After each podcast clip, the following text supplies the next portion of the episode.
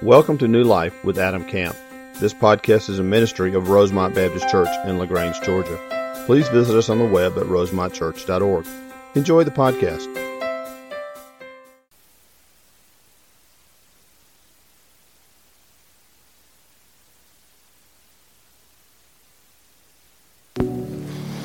Let me pray for us. Father, we just praise your name for your majesty and glory. Father, we just rest in the peace and hope that is Jesus Christ. And Lord, we come to you as a body of believers now, just offering our worship to you. Lord, we just praise your name as the King of Kings and the Lord of Lords, as the, the author of our salvation, Father the giver of all good gifts. Lord, I pray that this time, um, over the next little while, Lord, as we open the truth of your word and, and study it intentionally together as a body of Christ, would be beneficial to us. Lord, that it would just be our lifeblood for the week. That we would just rely more and more on your word, more and more on your strength in our lives. And we would live our lives in such a way that honors you, brings glory to your name. Father, be with us right now. Open the eyes of our hearts. Help us to comprehend and hear from you. And through the power of the Spirit, may we be transformed more and more into the image of your Son, Jesus Christ. It's in his wonderful name that we pray. Amen. Take your Bibles and open to 2 Corinthians chapter 8. Second Corinthians chapter 8. Such an exciting time for us at Rosemont. Obviously, we just celebrated 50 years of faithfulness and have built this legacy of God's work and His power in our church. We celebrated 50 years and are looking ahead to the next 50 years with great excitement because God's doing great things in our church. We're growing, we're reaching new people, young families are coming all the time, lives are being changed, and because God has blessed us, because God has provided in such a powerful way, because more and more people are coming, we're out of space. We're out of space in our children's department, we're out of space in our worship service, and so we've been praying for a long time about what to do about how to move forward, about how to be faithful with what God has entrusted with us. And so we've introduced to you, or I introduced to you last week, the idea of the Legacy Project. Rosemont Legacy Project. This is our plan to move forward, to expand our facilities, to grow and continue to reach the world for Christ. And you should have received this morning, every family, a little brochure. I'm going to ask you to take that out just for a second. I'm not going to spend a lot of time here. You obviously can read it, and I want you to do that. Take it home and understand it. It just kind of outlines the next uh, kind of phase for us, our plan during the Legacy Project take it, read it, understand it. But there's a couple things I do want you to notice. I want to point out to you. The first one is the middle section. If you just want to open up to kind of that two page spread very quickly with a picture of our building, the proposed building in there, kind of what we're going to do. Off to the left, there's just kind of a list. I just want to remind you of that. We're going to do a new children's building, which is on the kind of the far right of the picture. We're going to remodel some of our current uh, facilities and turn those into new children's classrooms. We're going to knock out the walls in this building and increase the seating by about 65%. Knock out a portion of that wall, build a big lobby out into the parking lot, a new drive under, which will give us three drive unders, by the way, on, on campus. New larger restrooms, unified flow design throughout the buildings, improved security in the children's department. So there's just kind of a list of those. Uh, again, I'm happy to meet with you and go into detail. I just wanted you to notice that. And then on the back page, kind of the blue section, flip there. I want to point some out to you there as well. This is kind of the process right? Kind of the next steps for you. Prayerfully seek the Lord's guidance about your contribution, right? We're, we're going to ask you to contribute to this project. Complete a commitment card. We'll be handing those out over the next few weeks. And then join us. This is important. I mentioned this date last Sunday. Join us on Sunday, February the 11th, as we make, make our commitments together during our worship services. Come prepared to give your first offering toward the Rosemont Legacy Project on February the 11th. So that day, February the 11th, we're going to ask you to have a commitment card completed. You'll bring it with with you that Sunday. We'll come at the end of the service and lay them at the altar. We're also going to ask you to give kind of your first fruit offering on that Sunday morning towards the project. So after that Sunday, we'll have a really good idea of kind of where we stand, what the pledges look like, how the next year and a half is going to look. It's going to be a year and a half commitment. That's what we're going to ask you to do. We're not going to do three years. We talked a lot about this. We, we felt like an 18 month commitment was realistic for most people and was very doable. And then on the very back page, if you want to notice at the very bottom, rosemontlegacy.org, we've created uh, a web page for you to go to that contains a lot of the same information. It's got a lot more detailed drawings. It's got some videos that answer some of the questions we've received. And this will be our opportunity, rosemontlegacy.org. It's live right now. You can go to it right now if you want to. Uh, it's our opportunity to update the project, to give more and more information as we go. This is obviously very static. We can't change it. Uh, it's just an opportunity for you to learn as much as you can now. But the website will be changing constantly. We'll be adding things to it, updating our progress and our giving. So you can go there and learn more and more about that and kind of where we're headed and what the Lord's doing. And we've kind of set a goal uh, that I want you to hear me say. There's a financial goal, but I'm not really interested in that right now. I'm, I'm more interested in something else. Uh, there's money we have to raise. We're going to ask you to give money. Obviously, that's clear. We know that. we got to build the building. It's got to uh, happen with money. We, we kind of understand that process. But here's what I want to see above and beyond that. Our goal is that every family at this church would be involved on some level. Now, how much you give is between you and the Lord. I'm not going to know. I'm not going to ask you. I'm not going to try to guilt you into anything. The Holy Spirit is way better at leading you than I am. We'll trust the Lord there. But here's what I'd like you to do as a family I'd like you to commit to praying about this, discussing this, seeking the Lord. And here's where I want you to end up on February the 11th. This is my hope for you that you'll say on that day, listen, Adam, my family's been talking about this now for several weeks. We've been earnestly praying about it as a family. We've been praying about it individually. We feel the Lord has led us to give this amount, to commit this amount over 18 months, and so we are going to give it. Praise the Lord. Some families can give a little, some can give a lot, but the Holy Spirit will lead you and guide you and direct you on what you ought to be doing, how much you ought to be giving. So, to kind of prepare for that, right, we're looking ahead to that February 11th. That's a big Sunday for our church. As we look ahead to that February 11th date and what that means, I'm going to be preaching through a passage of Scripture in 2 Corinthians 8 9 that talk about giving that talk about generosity, that talk about how we as believers ought to live a generous life. And so, if you have your Bibles and you've already turned to chapter 8 of Second Corinthians, we're going to begin this morning in verse 1. 2 Corinthians chapter 8, verse 1. Let me give you just a little bit of background. Uh, by the way, take the little brochures now, fold them up, put them away. Because I know if you leave them out, you'll be reading them the rest of the morning. I taught school long enough to know that if you have something in your hands, you're going to look at it. So put it away, take it home with you, learn all you want. Uh, go to the website, learn more. But I'm going to ask you to put it away right now. Let's take a look at 2 Corinthians chapter 8, verse 1. Now, just a little bit of background before we jump in. Anytime we just jump into a new passage of Scripture, I want to give you a little bit of background. Right, this is a letter the apostle Paul wrote to the church at Corinth. You probably know this, but most of the books of the New Testament were letters that the apostle Paul wrote. So the book of Romans is a letter to the church in Rome. Uh, Philippians is a letter to the church at Philippi. Corinthians, 1st and 2nd, is a letter to the church at Corinth. And in Corinth, in the church in Corinth, there were some divisions, there were some problems, there were some theological issues that Paul had noticed. And so he wrote these letters to help these people understand how they need to fix the problems like what they need to be doing differently. Now, some scholars believe that chapters 8 and 9 are kind of crucial to his argument. They're very important because what Paul's going to do in chapters 8 and 9 is take the Corinthians kind of to this place of generosity and help them understand listen, this is how you ought to be living, this is how you ought to be giving, this is what your life ought to look like. So let's jump right in now. 2 Corinthians chapter 8, beginning in verse 1. Now I want to make a distinction here in the first verse to make sure we're clear.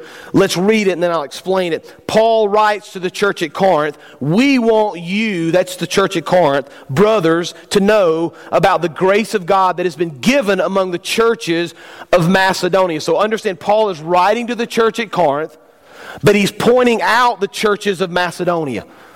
And he's saying, listen, church at Corinth, you need to be aware of what's going on in Macedonia, in the churches of Macedonia. Incredible things are taking place. Verse 2.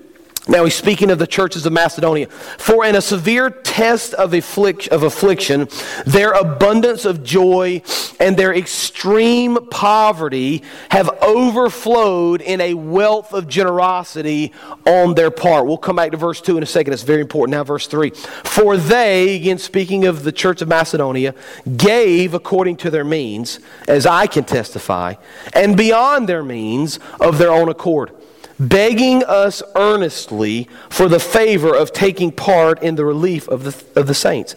And this, not as we expected, but they gave themselves first to the Lord, then by the will of God to us.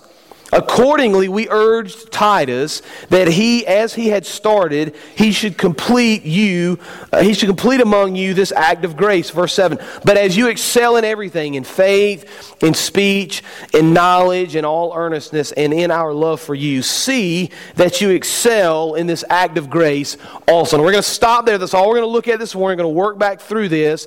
And the first point I want you to see is very different than the way we view generosity. The first thing I want you to notice is very different than kind of our mindset and the way we view it. Here's the first truth. We'll have it on the screen. As we think about giving and being generous, your circumstances should not dictate whether or not you are generous. Your circumstances should not dictate whether or not you're generous. Now, let me just make a, side note here. I think this is important to make this distinction and understand. Paul here is talking about financially giving. We're talking about financially giving to a capital campaign, but I wouldn't be honest with you if I didn't say generosity in the Christian life is so much more than just money. It's easy for us to kind of pigeonhole that and just talk about money because we're trying to raise money for a capital campaign, but it wouldn't be honest for me to say to you it's just about money because it's not. There are all sorts of other scripture that speak about generosity on so many different levels. In fact, if you were to think about your walk with Christ, it ought to be understood as a generous life in all areas. So there's the idea of financial generosity, certainly, but, but some questions you ought to ask yourself are things like this. Listen, am I generous in my love to others? Am I generous in my time? Am I generous in my kindness? Right? How am I showing generosity in my life? Now, here's what I want you to notice about the people of Macedonia. This is very important. Let's pull up verse 2, and we're going to stay there just for a second because I want you to notice what's going on. Right? Paul makes some distinctions about the people of Macedonia that are going to really fly in the face of the way we view generosity in our current setting. Right? The first thing we notice about the church in Macedonia is that they were poor. Right, so Paul makes this statement, right? Not only are they poor, but he uses the word extreme poverty to describe them, right? We would say something like maybe they, they were dirt poor, uh, they, they barely had enough to survive, they just didn't have any money, uh, they lived in abject poverty. Now, most of us in our society living where we live don't really understand that, do we? I mean, maybe when you, when you were younger, maybe there's a time in your life, but, but, but, but I got a feeling the vast majority of us uh, have enough to at least make ends meet. Maybe there have been times that we struggled, but we don't really understand extreme poverty. Maybe if you've gone somewhere else in the world, maybe some of the places we go to, Guatemala and other places, you've seen it. But to live in it is hard for us to understand. Right? Paul wants us to understand listen, these people lived in abject, extreme poverty. They didn't have anything. And on top of that, at the beginning of the verse, they were going through some sort of severe test of affliction. Right, so there's kind of two whammies, right? There's some sort of severe test of affliction, which is the, the world, I guess, just kind of crowding them out. They're also living in great poverty. This is a very difficult time for them, a, a major difficulty they're going through. One writer called it grinding poverty and crushing tribulation. But here's the fascinating thing to me it's so different than the way we view things today. Out of their test of affliction, and out of their extreme poverty have overflowed into a what? Wealth of generosity. That's a very challenging verse for me because these people had nothing and yet they gave generously. You understand that? Here's what we do. Here's what I do. I shouldn't talk about. Here's what most people do. I do it. When we think about giving, we want to give out of our abundance, don't we? Like I, have got this amount and things are going well and there's a little bit extra, so I'll give out of that abundance, right? The idea of giving out of poverty is not something we typically consider, is it? Right? If, you, if you've ever had the moment where you're struggling maybe to pay a bill, uh, or there's not enough food maybe to make, to it at the end of the week. We've probably all been there. You're standing there and the, the pantry's empty and you're looking at the bank account and there's not a lot in there. The first thing that comes to your mind is not, I wonder how I can give a lot of this away. We don't think that, do we? We think, how am I going to make ends meet, man? How am I going to find enough money to buy some food for the rest of the week? Or, or maybe I can, I can do some overtime at work. We're trying to figure out how to get more. We don't think about giving away in the middle of poverty. Yet these people, during affliction and extreme poverty, the Bible says they gave generously. That's compelling to me. Very challenging to me. Right, that, that ought to resonate a little bit in our minds because we read about generosity all through Scripture.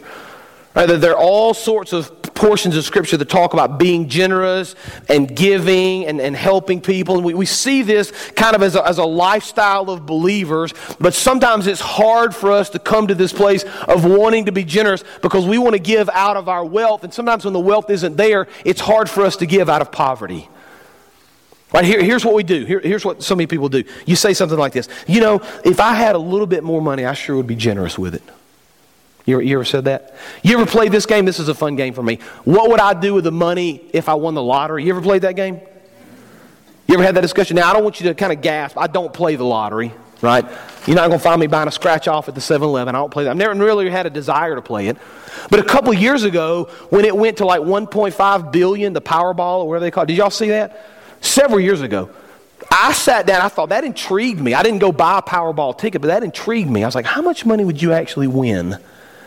With a $1.6 billion payout. And you start doing the math, and you take like one lump sum or like uh, smaller amounts over 30 years. Of course, taxes are going to eat about half of it. But I think one of the winning tickets was, I don't know, four or five hundred million dollars, right?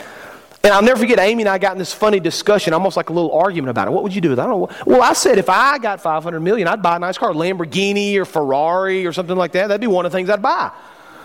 She was like, What? Why would you buy? And we got an argument about what car I would buy with money I didn't actually have. It was kind of hysterical. but if you're like me, when I play that game, man, when I win the lottery, I'm the most generous man in the world. I'm just so kind. I'm just, I'm just stroking checks to people, man. I'm giving a check to the church, millions of dollars, tens of million dollars to them. That's what I do. I'd give it to the church. I'm thinking about my family. Like I'm thinking my great, great, great grandkids would never want for anything because I'd be so generous with this money I don't actually have. But if I actually had it, I'd be very generous. Right? My friends, I'd take people out to nice dinners. We'd go on trips together. Just, just this great time. We're so generous with money that we don't really have, right? But check this out. When we finally get a raise or a bonus, man, we hide that away in a hurry, don't we? We don't, we don't take that bonus and think, I wonder I could give half this away. I wonder how I could be generous with this extra amount of money I'm going to be given this year, right? We don't, we don't think like that, do we? I'm, I'm reminded of Luke chapter 16. It says, One who is faithful in a very little is also faithful in much. Right? I, I'm convinced, I think I can make the case scripturally, that a lot of times the Lord doesn't give us more because we're not faithful to what we have. And we wouldn't really be generous with 500 million because we're not generous with 500. We're not generous with 50, we're not generous with five. And yet we see this group of people in Macedonia. It's just fascinating to me that in poverty, in bad situations, in difficulties, in affliction. It, I love the, the, the, phrase there. It overflowed, right? Like it's so much. There's, there's poverty and there's, there's bad stuff and there's affliction, yet it overflows with joy, which we'll talk about in a couple of weeks, and with a wealth of generosity. And so here's the question, right? This is the kind of the burning question in my mind when I read this passage of Scripture. How does somebody in extreme poverty, going through a severe test of affliction, find it within their heart to overflow in a wealth of generosity. Right, so, what leads a person in those circumstances to want to give of themselves like that? Well, Paul answers the question in verse 1. Pull verse 1 back up of 2 Corinthians chapter 8. He says, We want you to know, brothers, about the grace of God that has been given among the churches of Macedonia. See, here's the second truth that we need to understand our generosity must be based on God's grace in our lives. Right, that's different than what the world says. Right, the world says your generosity is based on how much you have. It's based on your circumstances. And the more you're given, you should give away, and, and always based on your abundance. Christ says, you know what? Your generosity should instead be based on God's grace in your lives. And how can the people of Macedonia overflow with wealth and giving in the midst of abject poverty because the Lord did a great work in their hearts and they understand the grace of God that's been given to them? We, we see this idea of grace all through Scripture. Right? And grace is kind of like a free gift, something we don't deserve and we don't deserve any of this stuff, and yet the Lord, for whatever reason, pours out His grace upon us. But we ask the question, you know, where, where, does this grace come from? The Lord, I get that, but how is it, how is it manifested in our lives? And Paul explains that to us just a couple chapters before. If you have your Bibles, flip back to chapter 5 of Second Corinthians. If you don't just listen, I'm going to read it to you. But Paul gives us this real clear statement, this real clear understanding about the grace of the Lord, kind of where it comes from, how it's manifested in our lives. So 2 Corinthians chapter 5 verse 18 says this, all this is from God, right? What, what a great kind of opening statement. What a great place to kind of build and think about it. And we, we could preach sermons on that, that whole idea. Just, just to be clear, so you know, everything you have is from the Lord. Right? All your possessions, all the things you've been given, your, your family, all, all that stuff comes from the Lord. Who, through Christ, Paul says, reconciled us to himself and gave us the ministry of reconciliation. That is, right, he's going to explain it. In Christ, God was reconciling the world to himself not counting their trespasses against them, and entrusting to us the message of reconciliation. Therefore, we are ambassadors for Christ, God making his appeal through us. We implore you on behalf of Christ, be reconciled to God. For our sake, he made him to be sin who knew no sin, so that in him we might become the righteousness of God. Right? Paul wants these people to understand listen, the, the grace of God is, is, is evident in your life. We see it in all areas. We see it in our walk. We see it in the world. But it's manifested oftentimes best through Christ in our life. Right? God demonstrated his love for us in that while we were still sinners, Christ died for us. That's what Scripture says. So, so we understand when, when we see the grace of God in our lives and all He does for us, it should lead us to a place of generosity because we realize all we've received. Right, we see all that God has given us and all that Christ sacrificed for us and all that He offered for us. It should lead us to a place of wanting to give back. Uh, so, the life that you have, your breath, your family, your health, your, your ability to, to have a meal when you're hungry, your ability to go to the faucet and turn it on in your house and drink clean water, which is unlike most of the world, all the things that you have have been given to us because of the grace of God. All the hope you have, the joy, the, the peace that you found, salvation, all through Christ. And Paul says, listen, when you begin to understand that grace, and I think most people don't understand it, by the way. But when we begin to understand that grace and all Christ has given for us and done for us and sacrificed to us, it leads us to this place of wanting to give back. I'll, I'll never forget several years ago, I went to the, the Catalyst Conference. It's kind of a church leadership conference uh, in, in Atlanta. And this was, I mean, seven or eight years ago, I think. And Andy Stanley kind of puts it on, but he brings in a lot of leaders and they just talk about church stuff. It's a very interesting conference. And during one of the main sessions, they brought in Compassion International. Now, if you know anything about Compassion International, uh, they sponsor kids, right? So you pay 30 or $40 a month. Uh, the money goes to some child somewhere in the world and usually buys them food, some clothing, helps them go to school, and you sponsor this child once a month. And there are people that have been sponsoring children for, for many, many years, and they bring out on stage at this conference this guy named Jimmy. Now, Jimmy's from Africa, he's from Kenya, and he starts telling his story. He grew up in the slums, never had a daddy. Uh, his mama was always pretty sick. So, at a really young age, I think like six or seven, he's already on the streets. He's a scavenger. He's looking for food, anything his family could use. He watched his 10 month old baby sister die in his mother's arms because of starvation. Just a, a rough life. A very difficult life for Jimmy. And along about the age of eight, some way or another, he gets involved. His, his mother, who's sick, gets him involved with Compassion International. And a young man by the name of Mark here in America begins to sponsor Jimmy. So, Mark, I think he's 18 or 19. And by the way, the video's online. You can go watch it. It's longer, and I didn't want to show it in the service, but you ought to go Google it. I'll give you the link if you want to go see it. Mark, who's 19 or 20, starts giving $30 a month for Jimmy. So Jimmy kind of rocks on along through middle school, through high school. Mark is still giving him money. Jimmy eventually does really well in school, moves to the States, starts college here. All the while, Mark is still sending that money every month to help him. And they're interviewing Jimmy on stage, and they say, Listen, Jimmy, have you ever, ever had the chance to talk to Mark, the guy that sponsors you? And Jimmy says, No, we've never actually had a chance to talk.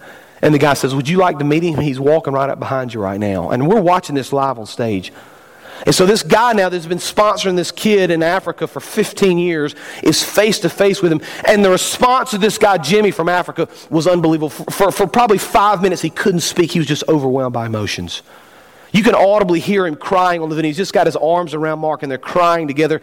At one point, they just have to get down on the ground and they're just, they're just hugging one another and they're just crying and just kind of weeping together. It's because this man, Jimmy, understood that because of Mark's sacrifice, Jimmy's life was changed, wasn't it? Radically changed.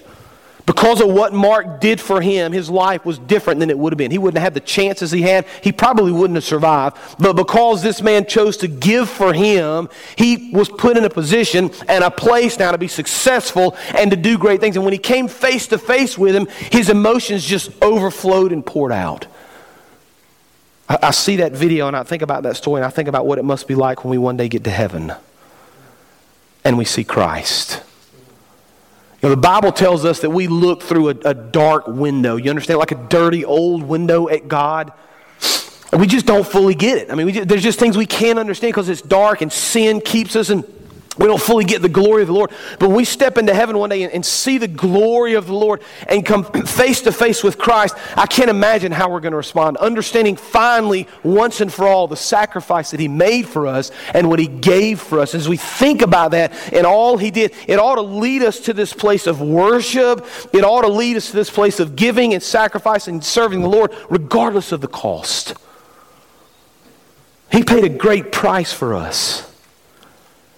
He paid a great price for our salvation. And Paul says, listen, we, we need to understand that our generosity is not based on our place that we're living. It's not based on our affluence. It's not based on our abundance and what we're making. Not based on any of those circumstances of life. It ought to be based on the grace of God in our lives. You ought to look at God's grace and be willing to do anything to serve Him and to give back because of what He gave for you.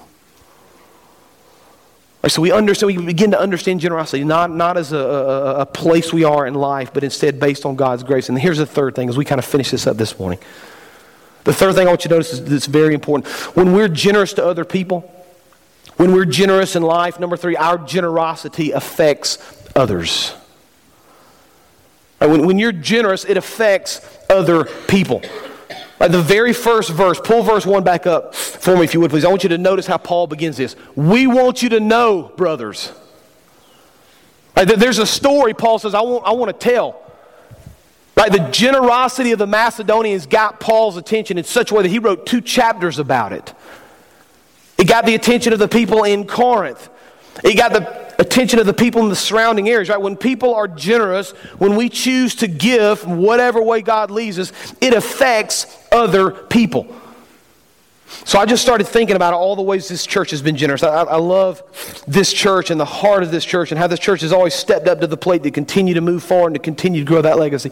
But I wrote down uh, four or five things here that are actually happening. Now, we're not making these up. These aren't some brochure. This is what's really happening because of this church. This is just a handful of the dozens and dozens that are happening. But I started kind of overseas. I'm going to work back home in just a few bullet points here. Here's some things that are happening because of the generosity of this church.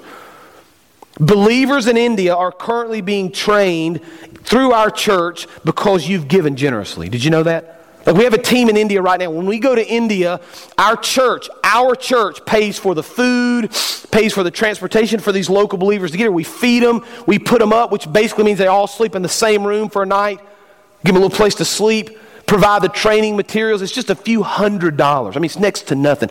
Our church provides that. These people are trained because of your generosity and your faithfulness. The gospel is going out in India and it's making a difference because of your generosity. That's what generosity does. There are families in, in very remote parts of Guatemala that are sleeping in, w- w- this sounds like nothing does, concrete houses and have heard the gospel because you've given generously. We go to Guatemala and we build a house for a couple of reasons. One, it's desperately needed. It's desperately, they need houses, they need physical structures they can sleep in. But the real reason we do it, it gives us an opportunity now to interact with this family, to love on this family, to share the gospel with this family, to present them with the Bible when we commission their house. That's why we do it. And because you've given generously, a lot of that money has gone to build houses for these people. Orphans in Zambia have received care and teaching because you have given generously. Kids right here in LaGrange have been taught the truth of Christ because you've given generously. All of our backyard Bible clubs, all of the, the things that we do in different parks, Mission LaGrange, all of the local ministries that so many of you have been involved in are possible because you give generously. We're able to do these things because of the generosity of this church. The gospel is proclaimed regularly in this area because you have given generously. See, people are affected when the people of Christ are generous in their giving. Now, I want to say to you, I want you to understand as we move forward now with this capital campaign, we have this opportunity now to give to this project, to set our church up for growth for many years in the future, and I want you to pray about being generous. Now, I want you to know something. I'm going to tell you the, exactly what's going on in my life and my heart. I'm doing the same thing with my family right now. We're praying about how much we can give, how we can sacrifice, how we can be generous regardless of circumstances, right? It's a process we're going through. And I want to encourage you just over the, over the next few weeks, I want you to prepare your hearts. I don't want you to just kind of willy nilly just kind of put down something and think about it and be done with it and put it in the envelope. I want you to think about it, pray about it, speak with your family about it, allow the Lord to speak to you about it. What does it mean to be generous? Kids, you ought to ask your kids. How can we be more generous? Is there anything in our life that hinders us from being a generous giver? because when we give generously, when we trust the Lord, other people are blessed. So spend time praying, seeking Christ, preparing your hearts, understanding how to be generous in your giving. And we're going to allow the Lord to speak to us. We're going to faithfully follow Him. And when we do that, He's going to receive honor and glory for the sake of his kingdom. Let's pray together. Father, we thank you for the passage of Scripture you've given us in chapter 8 and chapter 9, Lord. It's compelling and, and challenging. Lord, I pray we just understand generosity. I pray, first of all, we'd understand, Father, it has nothing to do with our circumstances, has nothing to do with, with how much money we make or how much money we don't make. Instead, it has everything to do with the grace of the Lord working in our lives. And so just make that grace evident to us. Help us to see it in our lives and, and work through it. Father, help it to grow our faith. And then help us, Father, to be encouraged that as we're generous, other people are affected. This community will be affected. This world will be affected. Father, as we give, as we trust you, use us for the sake of your kingdom to do great things. And we'll praise your name for everything that you do. It's in Jesus' name that we pray. Amen. You can stand. The altar is open, an opportunity for you to pray or speak to me. Your chance to respond as we sing together this morning. Thank you for joining today's sermon. We would love to hear how today's message blessed you. Use the Contact Us link on our website at rosemontchurch.org. God bless.